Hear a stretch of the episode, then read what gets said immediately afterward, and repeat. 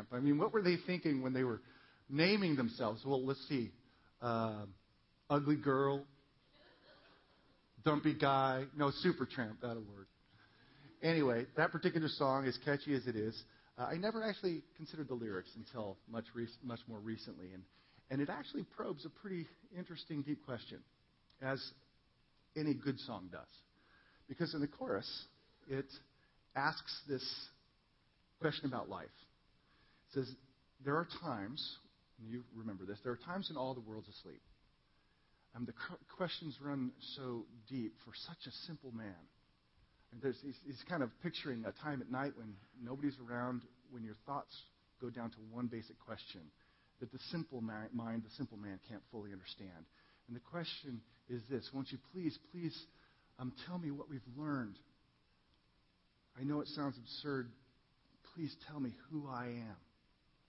It's an interesting question that most never stop in the busyness of life to think of or answer. Who am I? I mean, it brings up the corollary questions of, you know, where do I come from and who do I belong to and, and what is my identity and what is my worth and value? Like, who, who am I? Please tell me who I am. And there are a thousand different voices out there saying or declaring who we are. Some of them say that we are nothing more than just advanced animals. And yet, the Bible tells us something quite different. It does have an answer for us to this question please tell me who I am. And in the scriptures, um, who we are is connected to or related to who we are in relation to God. Almost all value, true value, looked, about, looked on biblically, um, associates itself with God and, more importantly, what God thinks of that particular thing. And in this case, we look at human life. Who are we? What is our worth and what is our value? Now, when we think of the sanctity of life or the sacredness of life, we oftentimes think very narrowly of, of abortion, and, and we should, or the issues of starvation or genocide. But, but the whole idea of the sacredness of human life, who we really are, I mean, that's a topic that, that, that, that really should affect all of our relationships with every person we relate to, because all life is sacred, not just the ones who are unborn. All life is sacred. So let's, for the next few moments, just kind of up, hold up and remind ourselves just how important life is, that it might affect the way we see ourselves and see the people around us, much less the unborn or the, or the aged. Now, when it comes to the scripture, I think you can establish the sacredness of, of human life on two basic truths or doctrines the doctrine of creation and the doctrine of redemption. Or to put it differently, how we relate to God as our Creator and how we relate to God or Christ as our Redeemer.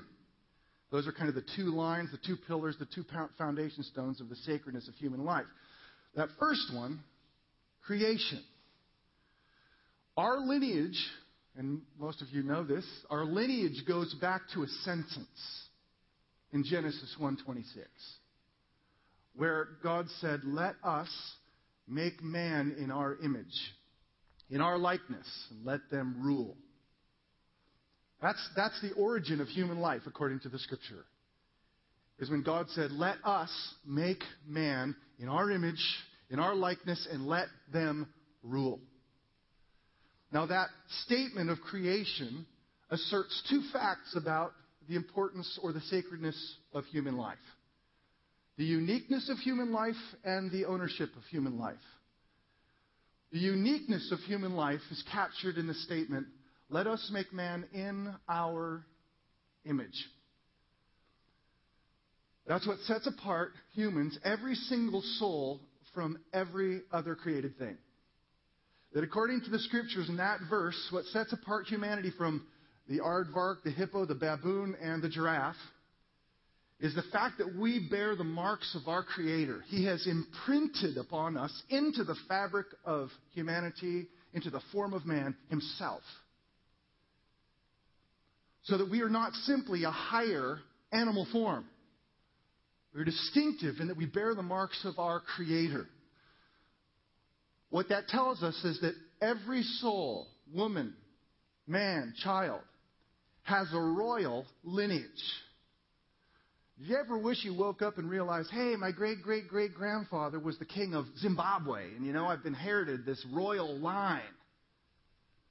Well, the truth of the matter is, every single soul has inherited a royal line that goes all the way back to our first creator, our only creator, our first and only Father who gave life. That's the royalty of, of, of humankind. It all goes back to that. And though we have fallen from our lofty, dignified position through corruption and sin, that imprint still remains. Genesis 9 tells us. In other words, people still bear the marks of the glory of God in their lives. Which, in my thinking, explains why people, Christian and unchristian light, people from every walk of life, why they do such good things and noble things sometimes. Like all of the, the outpouring of compassion and relief that's now being sent over to Haiti. That to me is a reflection of the fact that people still bear the marks, as fallen as we are, of a God who is infinitely compassionate and generous. It's a reflection of Him, that's what it is. That's why you can look at a piece of architecture and you can go, wow, this is amazing. Or you can look at a painting and be staggered, or you can look at the complex technologies that we create, or you can see people who don't believe in God at all loving and receiving love in sacrificial ways. Why? Because they still bear the mark of God's glory in their lives. God is still reflected in every human, every soul, regardless of whether you're a man or a woman, whether you're old or unborn, whether you're a Republican or even a Democrat. I don't say that pejoratively. Or whether you are straight or whether you are gay. Every single soul alive still bears the marks of holy God in their lives. As dim as it may be and distorted as it may be. And therefore should be treated as sacred. Sacred. If you see in people, no matter what they believe or say or how they act, the fact that they still bear the mark of Almighty God, you will treat them differently. This was pressed home to me in an experience I had some time ago when a woman stopped me on a sidewalk. Out of the blue, I'd never talked to the lady before, and she didn't know me from Adam. She stopped me on the sidewalk and she said, Are you related to Ralph Scott Slight? And at first I was freaked out. You know, I was thinking, Are you stalking me? Like going through my trash, reading my mail? Or, you know, do you have the gift of prophecy? I said, um, Actually, yeah, he's my grandfather. How did you know that? And she said, I could tell by the way you walked. I was thinking to myself, of the hundreds and thousands of people you see walk, you saw my walk and said, hey, that guy must be related to Ralph Slite. And it, but that was it. She saw a resemblance of the way I walked to my grandfather, who was a friend and a, a co-worker with her. And what was interesting is that she treated me special after that moment. Not because I was in myself special to her, but because I was my grandfather's grandson. Because I was related to the one she loved and reflected him, she treated me special. When we see one another and see in one another the resemblance, albeit a fallen one, of, of the Lord, then we will love and treat people with respect because we know that God loves them and they still are related by way of creation to the Father. They still bear his marks. So that's one thing, one aspect of creation that makes us distinctive and, and makes human life sacred. You, me, our children, unborn and born, all bear the mark of God, his image. But then there's a second facet of that statement let us make God in our own image, and that is that word make. We were made by him, and therefore we belong to him. Ownership. what you create is yours. Mean, that's true today in the human sphere. You know what it takes to copyright something? Just make something. I once thought you had to, you know, get it notarized, send it off to some company, spend a lot of money to get something like a song or a book copyrighted. But no, that's not the way it works. As soon as the pen is lifted from the page, the final note of the piece of music is written, it is yours by way of creation. It is. Now, how you prove that in a court is something different, but copyrights are intrinsic to creation. And the same is true in the divine realm. Whatever realm, whatever God creates is His and continues to be His, which is why He can say in Psalm 50, verse 12, that the earth is mine and everything in it. We still are His. My life is still His. Now, I know we like to think that my life is mine, therefore I can take it if I wish. But my life is actually His. It belongs to Him, and your life belongs to you, uh, to Him as well. He owns it. He owns the copyright, the patents. There's a trademark on your life saying God's. I belong to Him. Therefore, I should treat myself as though I'm His property. That the people in this room are God's property, and so we should treat them as God's property. And you have a good friend and he lets you borrow his car, chances are if you love that friend and you respect that friend, you're going to take care of his car. If you don't respect him, you won't respect his car, his possession. It struck me this last week how we attach value to ownership. And it just goes to show the, the hypocrisy of how we oftentimes act. That I was reading, and there was this painting that went for $25,000, and it's a painting of Mickey Mouse. We're not talking about the Mona Lisa. We're talking about Mickey Mouse. 25,000 bucks for a painting of Mickey Mouse. Now, I don't I don't care how rabid of a Disney worshiper you are. It sure seems to me like who in their right mind would buy a piece of art about Mickey Mouse for $25,000? Or here's another one I read about that someone bought some goggles for $141,000. Now, what in the world would make goggles worth $141,000? Were they hewn out of a single piece of diamond? Or another one, a guitar. A guitar that went for $106,000. I don't care what kind of wood stone you make it from, even the wood from, like, the cross of Jesus. It probably is not worth $106,000. So, what would possess a person to spend $25,000 on a painting of Mickey Mouse? or $141,000 for a, a, set of goggles, or a guitar for 106. It was who owned them that made them expensive. The case of the Disney painting, it was Michael Jackson's, and there are people out there who love Michael Jackson. And it was worth it to them because he owned it. The goggles, Amelia Earhart. Someone thought, oh, there's a piece of history.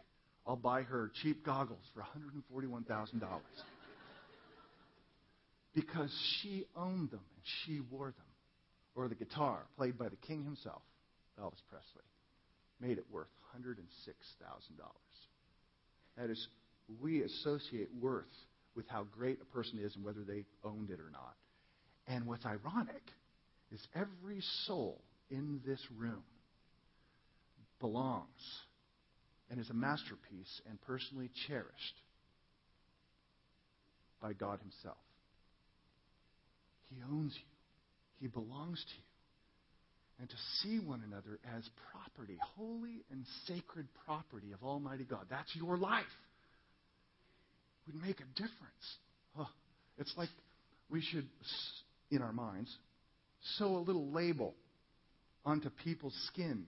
You know, the, like the ones in the back of your. I know that's kind of gross, but um, on, like on the back of your shirt, it's like, oh, hey, it's Banana Republic, or that's the Gap, or if you're really low budget. It's Old Navy, you know. Only in this case, it's it's property of the Lord.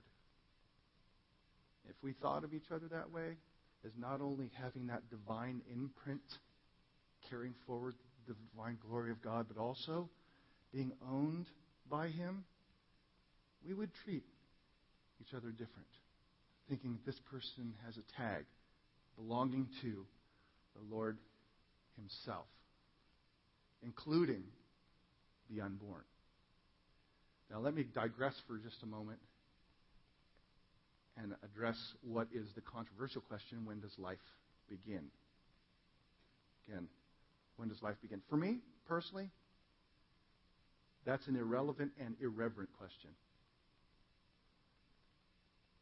Even beginning to guess when life begins after conception is to tread upon the mystery of divine life.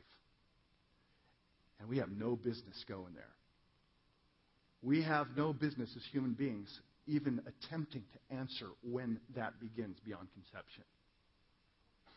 It is a it is a it is a an act of pure arrogance to think we can say this is when the soul begins. Or flip it around. At what point does the termination of life from conception to the actual, say, death? At what point does it become murder? I think someone would probably answer, well, we don't know for sure. But we think, and this is the mindset of society, we think it's at birth. We think it's at birth. So, so what you're saying is we're going to hedge on that ambiguous question. We're going to hedge on murder. Well, we think life actually starts at birth. You're going to take that kind of chance with murder? If you're going to hedge on something, hedge on having another piece of pie or driving over the speed limit. But not life. See, that's why I think it's an irrelevant and irreverent question. Because God is the one who determines that. Shouldn't even be asked, much less attempted to be asked, answered. And at some point, there's going to be hell to pay for making that decision and deciding this is when life begins, and so we'll terminate it when the baby's halfway out. There's a tag on every unborn soul that says property of the Lord's. And in four weeks, we managed to wipe out 25,000 of them in California.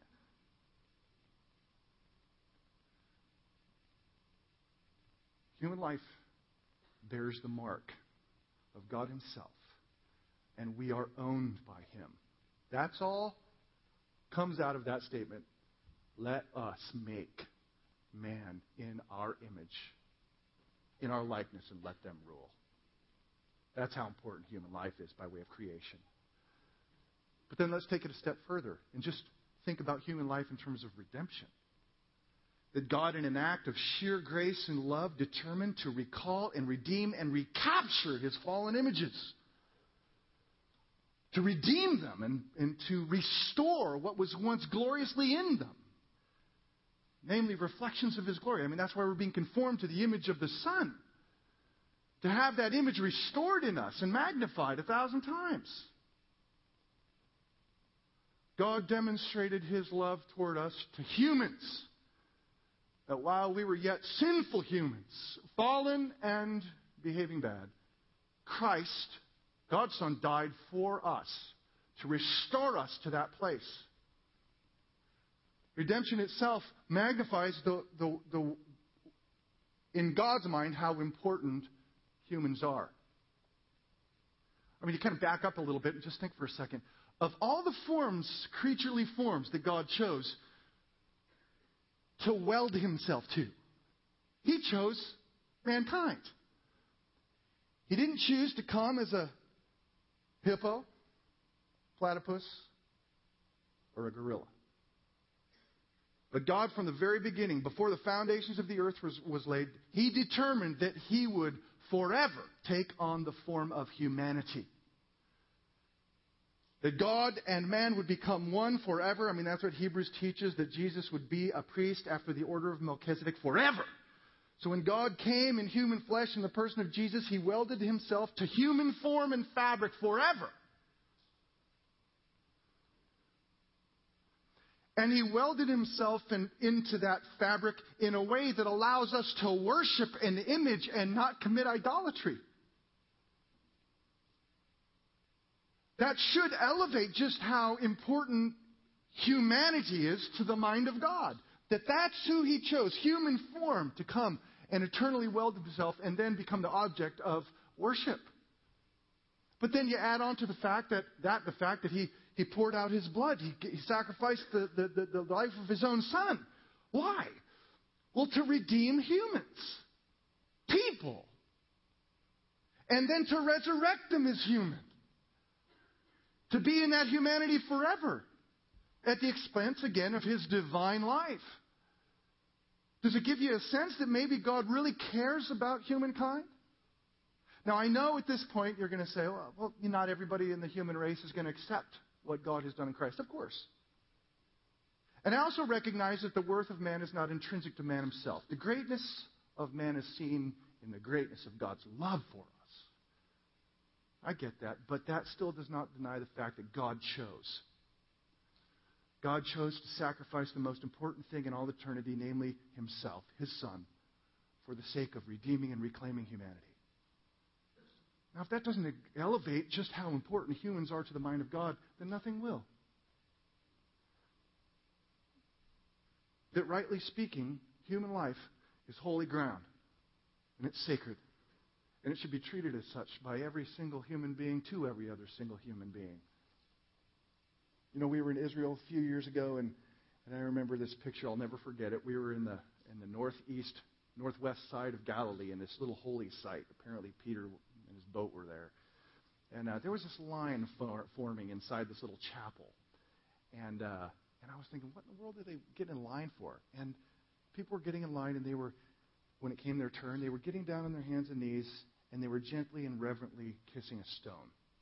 And then they'd get up, and the next person would come, bow down, and they would kiss the stone. And just at that moment, I was baffled. I thought, you know, Jesus didn't die for that stone, but he did die for people. I mean, comparatively, that stone versus a human life. Infinite difference. Infinite difference. Human life is holy ground, it's sacred to God by way of creation, that He created every life in His image, and He owns you. He owns every life around you, and He poured out His blood to save humans. That should elevate just how important life is. And if you see people that way and you get that truth, it will make a difference in how you treat one another, not just the unborn. I think the issue for the church, in my opinion, is not that we don't understand that life is sacred, it's that we don't apply it. And we don't apply it consistently. So that if we're passionate about passing laws to protect the lives of unborn children, which we should do, but we come home and we treat our wife or our children or our boss like garbage, then we're fundamentally inconsistent and hypocritical. That this truth about the sanctity of life means we cherish not just one sector of the human continuum, but every life along the continuum, from unborn to born to middle aged to aged. That they're all important. Now, granted, God may call us in our ministry, in our service, to focus on one particular aspect. I work with middle aged people, or I work with youth, or somebody like a William Wilberforce might be called to end abortion. But not to the neglect of the rest of humanity. Your wife is to be cherished as holy ground, and your husband is to be cherished as holy ground, and your kids, and your boss, and the people in your neighborhood. They are holy ground. Their life is sacred to God, and therefore it should be sacred to you. I mean, it gets back to, to what we have been studying in 1 Corinthians 13. At the bottom of all this is loving what God loves. Treating as sacred what God created and deems sacred, namely His people. People, humans, created in His image, owned by Him, and worth the life of His Son. Comes back to that. You want to be pro life? be pro all life. Don't make pro life or sanctity of life simply a sermon to hear once a year, but a way of life to live every day. You cherish life because God created. Therefore, it's His. We still reflect Him. And He offered the life of His Son for people. So back to the question. Please tell me who I am. Please tell me who I am. You can either walk down a corridor and say, hey, look, here's Ham the monkey. This is your noble lineage. Or you can walk down the corridor of Scripture and say, this is the dignity and royalty of human life. You reflect Almighty God. You belong to Him as a cherished possession, and He has, for those who trust, reclaimed your life for Himself. On a purely pragmatic basis, which would you choose? Uncle Ham? Or the fact that God created you with dignity and with royalty and with honor to reflect Himself to be owned by him and reclaimed by him in the person work of Jesus. Christian message and what it says about life is magnificent if people will wrap their brains around it. And if we take the time to apply consistently that the person sitting next to you right now is sacred. When you go to work and you sit in a cubicle, the person next to you is sacred. And to treat them that way I dare say it would change the way we, we relate. That's why I said at the beginning this doctrine, this truth of the sanctity of life is bigger than just abortion. It has to do with all of our relationships. So I hope um, God will not only inform our minds with that truth, which most of us affirm, but also inspire our hearts to cherish what He cherishes, namely human life. And we have a way of honoring this morning that human life. And um, I'm going to call up Pastor Tony and Pastor Dan. And we have a couple baby dedications we're going to do just to honor the new lives that God has brought into our congregation. And so, Dan, Tony, take it away.